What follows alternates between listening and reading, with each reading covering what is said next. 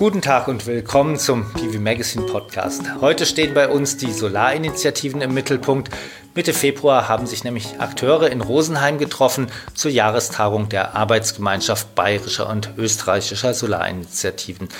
Hans Obern war dort. Er hat früher den Solarbereich bei Schletter aufgebaut und berät jetzt unter anderem den EPC Max Solar, ist also in der Branche sehr aktiv und bei PV Magazine ja auch viel vertreten, nicht zuletzt in der Highlight-Jury, die alle Vierteljahre die besten Innovationen und Geschäftsmodelle prämiert. Hallo Hans, du warst ja nicht nur dort, sondern hast auch moderiert, wenn ich das jetzt im Programm richtig gesehen habe. Ja, ich durfte ein bisschen mitmachen und es war auch sehr interessant, einfach das alles mitzunehmen, die Stimmung mitzunehmen und auch die Entwicklung dieser Tagung mitzuverfolgen. Ich war auch letztes Jahr dort, da war es in Erlangen. Da war es eigentlich schon, soweit ich das mitbekommen habe, sehr viel größer und professioneller als vorher. Und das in Rosenheim, glaube ich, war jetzt nochmal äh, gut eins draufgesetzt. Also die Solarinitiativen sind wirklich aktiv. Äh, es war sicherlich auch ein Glücksfall, dass das in den Räumen der FH Rosenheim stattfinden konnte. Da gab es natürlich zum einen viel Infrastruktur, auf die man zurückgreifen konnte und zum anderen auch ganz, ganz viele fleißige Hände aus den Studiengängen, die das mit viel Engagement und Motivation mitgetragen haben. Das hat man ganz, ganz deutlich gemerkt. Wie viele Leute waren denn ungefähr dabei? Ja, es gab ungefähr 270 Anmeldungen. Das war auch äh, eine ziemliche Steigerung. Und es gab ja auch diesen äh, zugkräftigen Vortrag von Harald Lesch, den viele kennen von Funk und Fernsehen. Und für den Vortrag am Abend musste dann ein zweiter Hörsaal aufgemacht werden. Da waren es dann an die 500 Teilnehmer, die da ins, äh, insgesamt da waren. Was machen die Solarinitiativen heute? Initiative ist natürlich ein großer Oberbegriff äh, und wie überall hängt es immer an den Leuten, die das jeweils machen und aufgegriffen haben. Das kann beim Stammtisch anfangen, der vielleicht vom früheren Solar-Stammtisch in den Elektromobilitätsstammtisch übergeht. Aber die allermeisten gehen dann doch nach draußen, machen Infoveranstaltungen, äh, machen Infoabende für Bauherren und so weiter und so fort. Und äh, in diesem Programm gab es ja im Rahmen der Best Practice Beispiele auch ein äh, Beispiel aus Moosburg. Äh, und zwar war da der Hans Stangelmeier, Vorsitzender der Solarfreunde Moosburg. Und der hat eigentlich da noch eins draufgesetzt in seiner Vorstellung. Ähm, die haben eigentlich schon sehr viel Einfluss auf die Kommunalpolitik genommen deswegen, ich fand das sehr interessant und deswegen habe ich da auch ein kleines Interview mitgebracht dazu. Wir haben ja des Öfteren gehört, 100% erneuerbare Energie bis 2030 oder vielleicht auch 2035 oder sei es auch 2040, aber wie auch immer, das heißt einfach bei einem Neubaugebiet kann es keine fossilen Energieträger mehr geben. Das war euer Antrieb? Genau, das war unser Antrieb. Wir haben in Moosburg also einen Energiewendebeschluss. 2007 ist der gefasst worden. 100 Prozent erneuerbare Energie bis, zu zwei, bis zum Jahr 2035.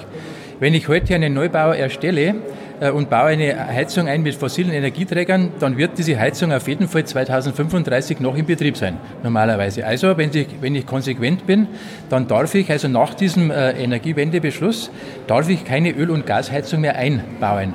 Und das war also unsere Intention. Da haben wir also die äh, Stadträte, Stadträtinnen darauf hingewiesen und da haben wir es also packen können, weil wir wir diesen Beschluss halt ähm, äh, da ge gehabt haben und wenn Sie es ernsthaft ähm, äh, umsetzen wollen, äh, dann müssen Sie also da entsprechend konsequent sein. Und das haben wir also geschafft, dass wir also die Mehrheit des Stadtrats davon überzeugen konnten. Es war also nicht leicht. Wir haben also da jetzt bereits äh, über drei Jahre daran gearbeitet, aber es ist mehrheitlich jetzt gelungen.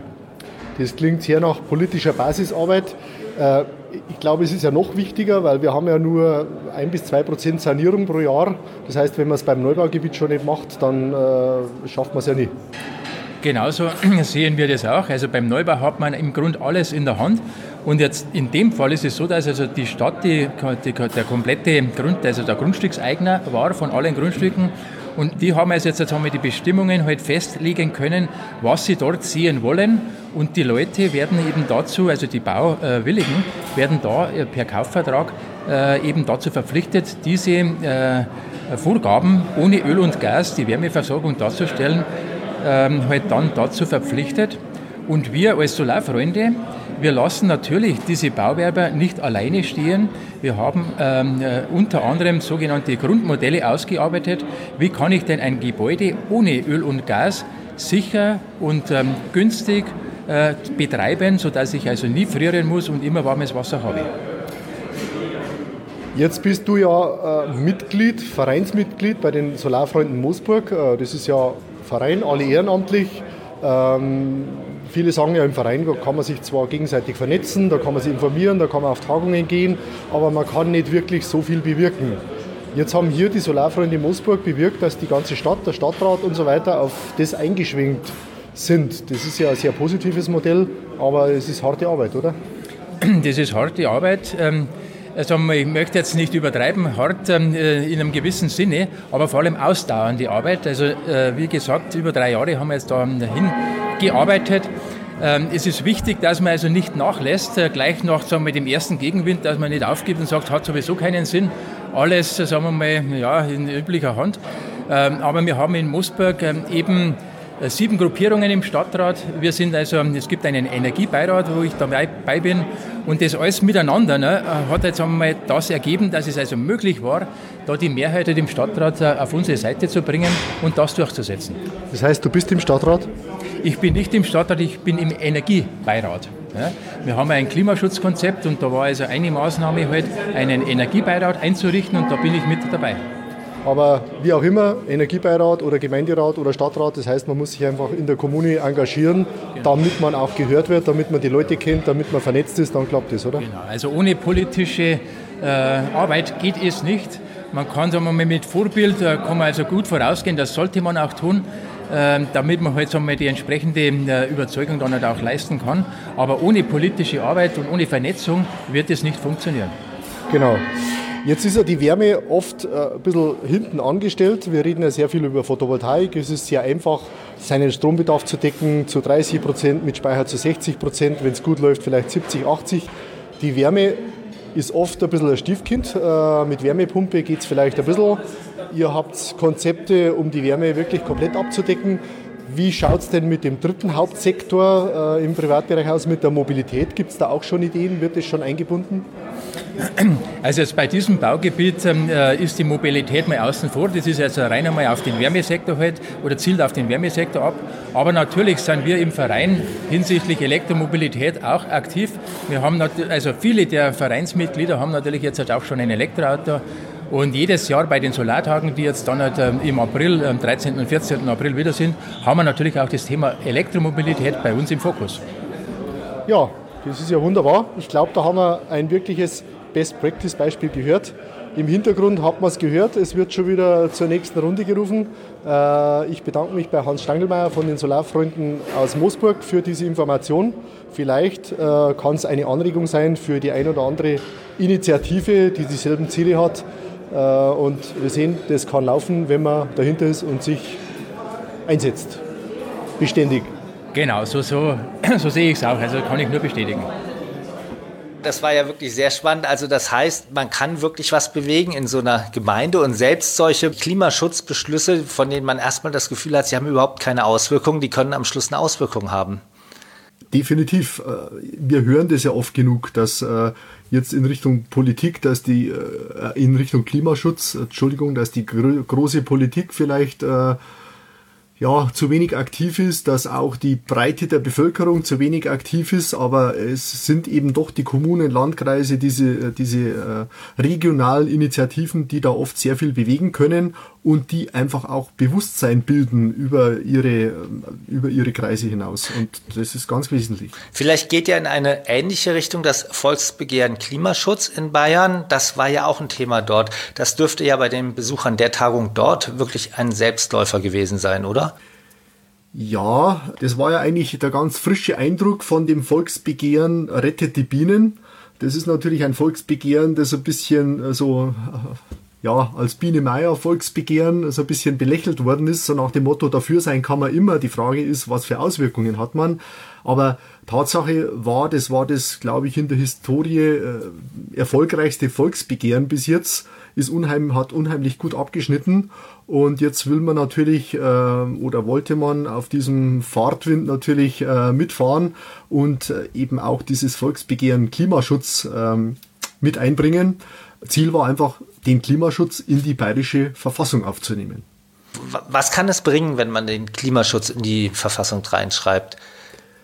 Ja, das ist eine sehr große Frage, ob man das jetzt als allgemeine ähm, Formulierung aufnimmt, Klimaschutz ist gut und der muss in die Verfassung und das ist ein Ziel, oder ob man wirklich äh, versucht, konkrete Maßnahmen reinzubringen, die dann natürlich auch wieder äh, für die Akteure bindend sind, weil eine allgemeine äh, Formulierung, da kann man immer sagen, jawohl, das ist ein hehres Ziel, der Klimaschutz, auch die Gleichberechtigung und so weiter, das sind alles Ziele, die man irgendwie erreichen will, aber je konkreter die Maßnahmen sind, desto äh, schwerer wird es nachher, die zu verwirklichen und desto leichter wird es auch, irgendjemand darauf festzunageln, dass man die äh, Maßnahmen nicht erreicht hat. Es gab zu dem Thema ja auch einen Vortrag von einem grünen Abgeordneten im Bayerischen Landtag, Patrick Friedl. Auch das war, finde ich, sehr interessant und äh, auch da habe ich ein kurzes Interview mitgeschnitten. Wie ist denn der Stand von dem Volksbegehren? Ja, wir haben so um die 15.000 von 25.000 Unterschriften gesammelt. Äh, wir gehen jetzt in eine zweite Phase mit dem Sammeln, dass wir die letzten, wir gehen auf sicherheitshalber von nochmal 15.000 aus, ähm, zusammenbringen und dann haben wir ein einreichungsfähiges Volksbegehren.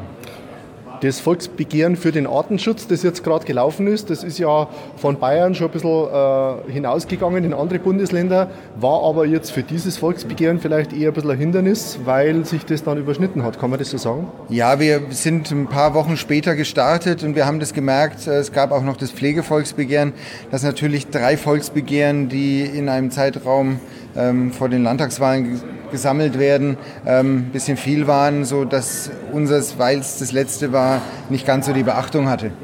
Sie sind ja sozusagen der Überflieger äh, der Grünen, also der Direktkandidat, der einzige, der nicht aus dem Raum München kommt. Sie haben das Volksbegehren mit, äh, mitgenommen in Ihrem Wahlkampf.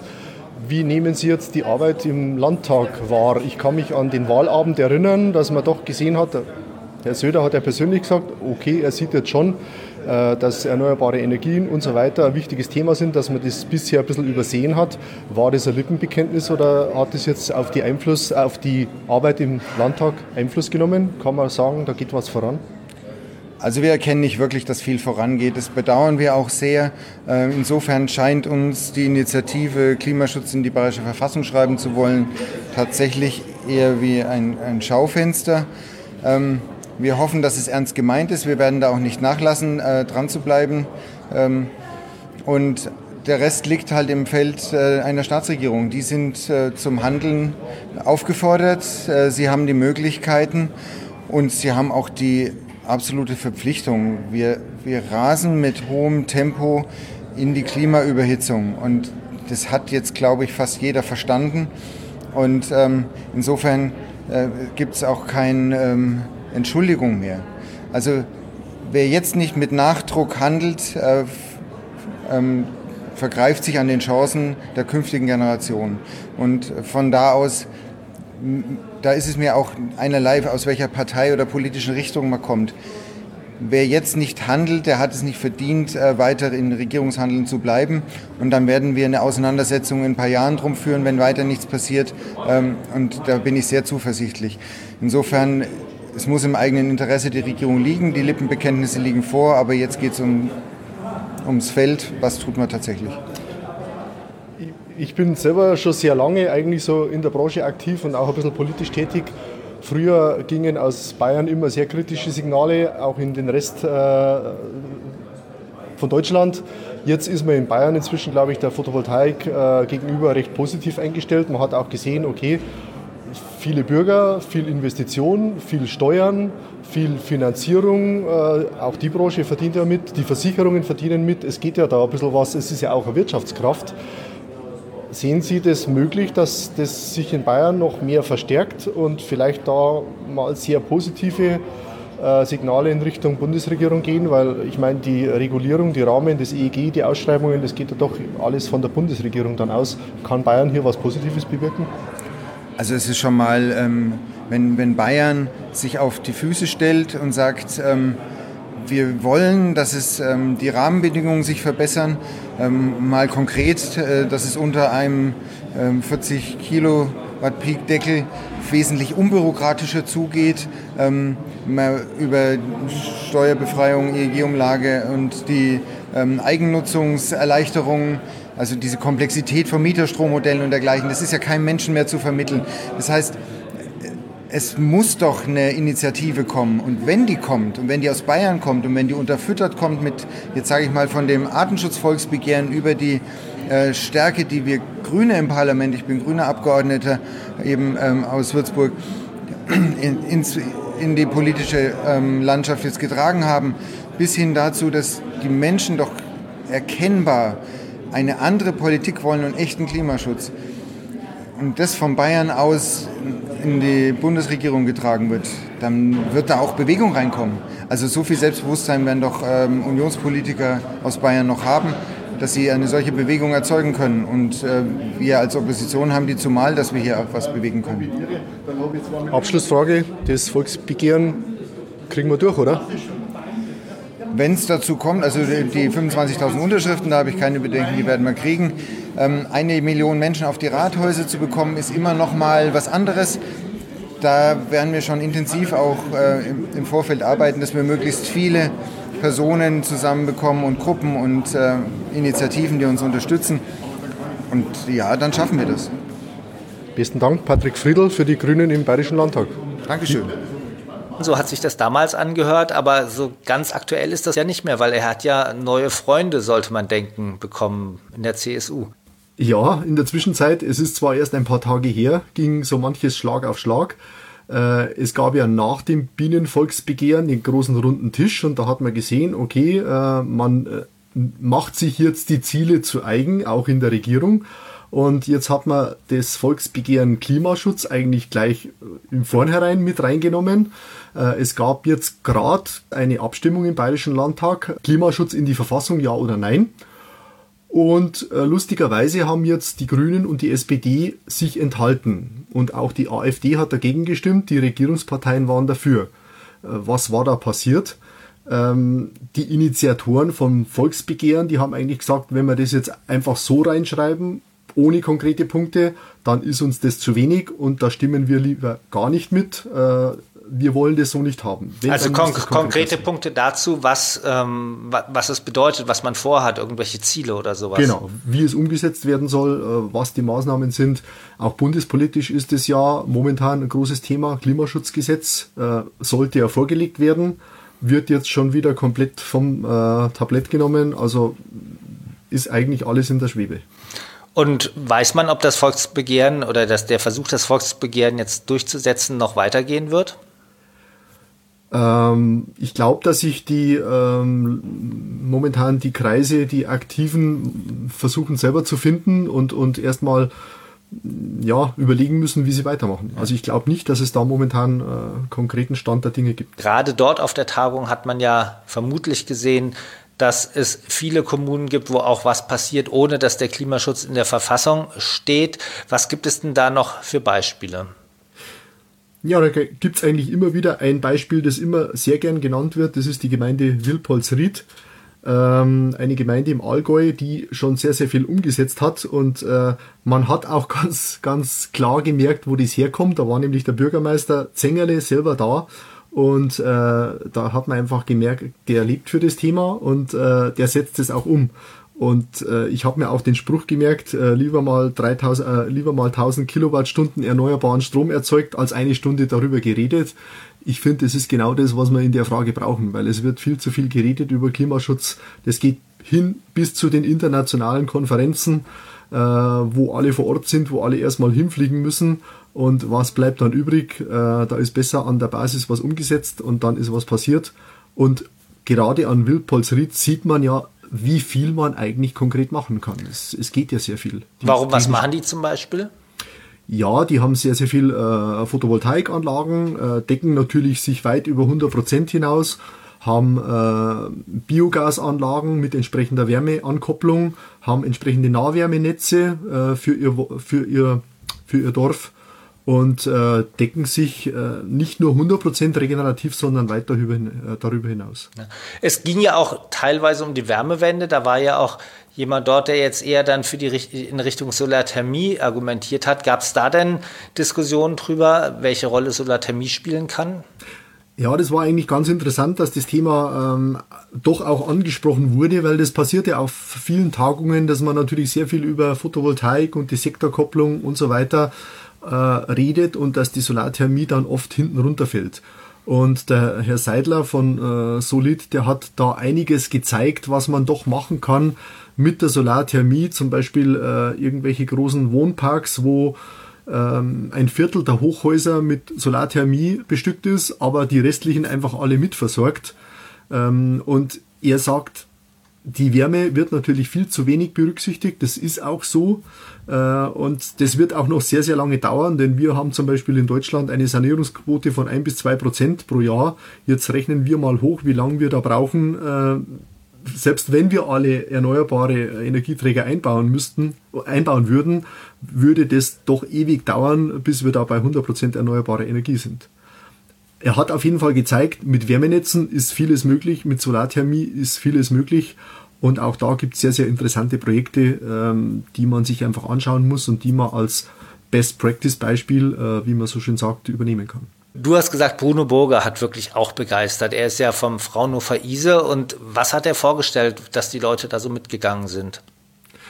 Also äh, viele kennen ja die sogenannten Energy Charts äh, und das ist eben das Werk von Bruno Burger. Ich kannte sie auch schon vorher und deswegen war es für mich auch sehr interessant, ihn auch mal persönlich kennenzulernen. Ähm, viele wissen, man kann da äh, sich Energieströme anschauen, man kann schauen, wie viel Photovoltaik wird denn in dem Jahr, in dem Monat erzeugt. Ähm, da geht sehr, sehr viel, aber er hat das vorgeführt und zwar live, also keinen vorgefertigten Vortrag, sondern er ist einfach in seine Energy Charts reingegangen und hat gezeigt, was man alles rausholen kann und was man alles an äh, Erkenntnissen da herausdampfen kann. Und ich muss sagen, das hat wirklich alle Zuhörer total mitgerissen, weil solche Datensammlungen, also ich kenne sie von keinem, von keiner anderen Branche, dass es sowas überhaupt gibt. Wie ist das? Er nimmt öffentlich zugängliche Daten und ähm, bereitet die in der Form auf, dass man das visualisiert bekommt und eben die richtigen Fragen stellen kann. Genau, man kann das visualisieren, man kann äh, praktisch alles äh, sich überall reinklicken, man kann äh, das alles detailliert darstellen, man kann die Darstellungsformen mischen, man kann auch solche Mythen äh, widerlegen, dass wir in Deutschland ja den ganzen Strom verschenken, so ungefähr, das wird ja immer gern so dargestellt. Und dann geht man mal rein in seine spezielle Darstellungen, äh, in seine spezielle Darstellungsform Energieimporte, Exporte und Energieströme zwischen den Ländern. Und da kann man wirklich alles darstellen. Äh, und dann kann man auch zeigen, dass diese Energie bei weitem nicht verschenkt wurde, sondern dass diese Energie wirklich zum großen Teil zu einem fairen Marktpreis verkauft wurde, dass die an die bestimmte Länder geht, die anderen Länder, die wieder zu einem so und so hohen Prozentsatz weiterverkaufen. Also jeder Energiestrom kann genau nachvollzogen werden. Also es ist wirklich ja, brutal, was alles da drin steckt. Und im Sommer sieht man vor allem immer, wie hoch der Solarpeak ist. Jeden genau, Tag. Das, das meinte man immer. Äh, Im Sommer haben wir viel zu viel Solarenergie. Und da kam er so ganz nebenbei immer wieder drauf zu sprechen und hat es an verschiedenen Beispielen gezeigt, dass wir eigentlich in Deutschland noch viel zu viel zu wenig äh, photovoltaische Energie haben, dass wir eigentlich im Sommer sogar eher ähm, schlechter aufgestellt sind im Energiemix, weil da nicht so viel Windkraft vorliegt, also im erneuerbaren Energiemix und dass da an vielen Stellen noch sehr, sehr viel ausgebaut werden könnte. Und das hat er ganz, ganz klar gezeigt an seinen Daten. Da konnte eigentlich keiner dran vorbei. Wie muss man das verstehen? Heißt das, dass wir mittags schon sehr viel Photovoltaik haben, aber dass wenn man das sozusagen über den ganzen Tagesverlauf verteilt, dass dann noch insgesamt Energie nötig ist im Sommer? Ja, natürlich äh, brauchen wir dann den Ausgleich zwischen äh, Tag und Nacht, diese Kurzfristspeicher, wobei die gibt's ja eigentlich schon, äh, sowohl privat als auch ähm, in größeren Maßstäben werden die ja schon aufgebaut und diese Kurzfristspeicherung ist auch nicht, ich sage jetzt mal, so kompliziert und, und so teuer, aber er hat eben gezeigt, dass man in der Monatsübersicht ähm, oder in der Wochen- oder Tagesübersicht, dass wir da in, äh, im Sommer eher noch Defizite haben, äh, die man mit Photovoltaik natürlich sehr, sehr gut auffüllen könnte. Und wir wissen ja, was PV-Energie mittlerweile kostet. Also das ist nicht nur der Umwelt und dem CO2-Ausstoß ähm, zuliebe, sondern das ist eigentlich wirtschaftlich sogar der attraktivste Weg. Was gab es sonst noch auf der Tagung? Was hat, was hat dich noch besonders begeistert? Gab es da noch andere Dinge? Ja, es waren ja wirklich äh, sehr, sehr viele wirklich hochkarätige Vorträge. Also äh, da folgte eigentlich Schlag auf Schlag, das kann man wirklich sagen. Und ähm, ich meine, wir kennen ja viele Veranstaltungen, viele hochprofessionelle Veranstaltungen, wo die Teilnehmer teilweise auch einiges an Geld zahlen, wenn sie hinfahren. Und äh, für mich war das eigentlich ganz offensichtlich. Äh, da sind oft äh, keine so hochkarätigen und inhaltlich guten Redner da in der Menge als bei dieser, äh, ich sage jetzt mal, ja, vorwiegend äh, privat organisierten Tagung. Also wirklich ein tolles Programm. Äh, fing an mit dem Professor Dr. Georg Kaser, der ist auch Mitglied in diesem oder sogar Leitautor in diesem IPCC äh, eigentlich Gletscherforscher, aber das spielt natürlich in die Klimaforschung ganz stark rein. Der hatte eigentlich eine ganz erstaunliche These dabei. Der meinte, es ist nicht fünf nach zwölf, wie man immer gerne sagt, sondern es wäre 40 Sekunden vor zwölf. Und er meinte, es wäre unerwarteterweise sogar so noch ein Fenster aufgegangen, dass man das 1,5 Grad Ziel noch erfüllen könnte, wenn man jetzt gleich aktiv werden würde. Ähm, in so in seiner Art hat er gesagt, wenn nicht, dann könnten wir gleich zum Skifahren gehen. Zum Skifahren oder was? Ja, genau, ja. So nach dem Motto, dann könnten wir eigentlich es gleich lassen. Äh, nee, das Gegenteil ist der Fall. Wir können noch wirklich was bewirken. Äh, das war seine Botschaft. Da gab es definitiv Widerspruch. Wobei der Zeitunterschied ist ja nicht groß zwischen 40 äh, vor zwölf oder fünf nach zwölf. Zum Beispiel der Dr. Wolfgang Seiler ähm, ist ja auch eigentlich ein ja, sehr angesehener Klimaforscher. Ähm, ganz interessant, der war gekommen trotz starker gesundheitlicher Einschränkungen, aber da sieht man, welche Motivation dahinter steckt. Hat nochmal sehr, sehr viele Daten gebracht zum Klimawandel. Ähm, dann kennen wir natürlich alle den äh, Volker Quaschning, der äh, auch nochmal viele Zahlen, Daten dabei hatte und natürlich auch seine äh, beliebten plakativen äh, Beispiele, wie zum Beispiel, ja, die Titanic ist eigentlich kurz vorm Eisberg. Wir hätten all die Technik, dass wir den Eisberg gesehen hätten, trotzdem kehren wir nicht um. Äh, er hat mit seinem Vortrag wirklich auch sehr, sehr viele mitgerissen. Das muss man sagen. Also hat man nachher auch gehört. Äh, ja, das war besonders beeindruckend. Und der Herr Lesch, was ist seine These?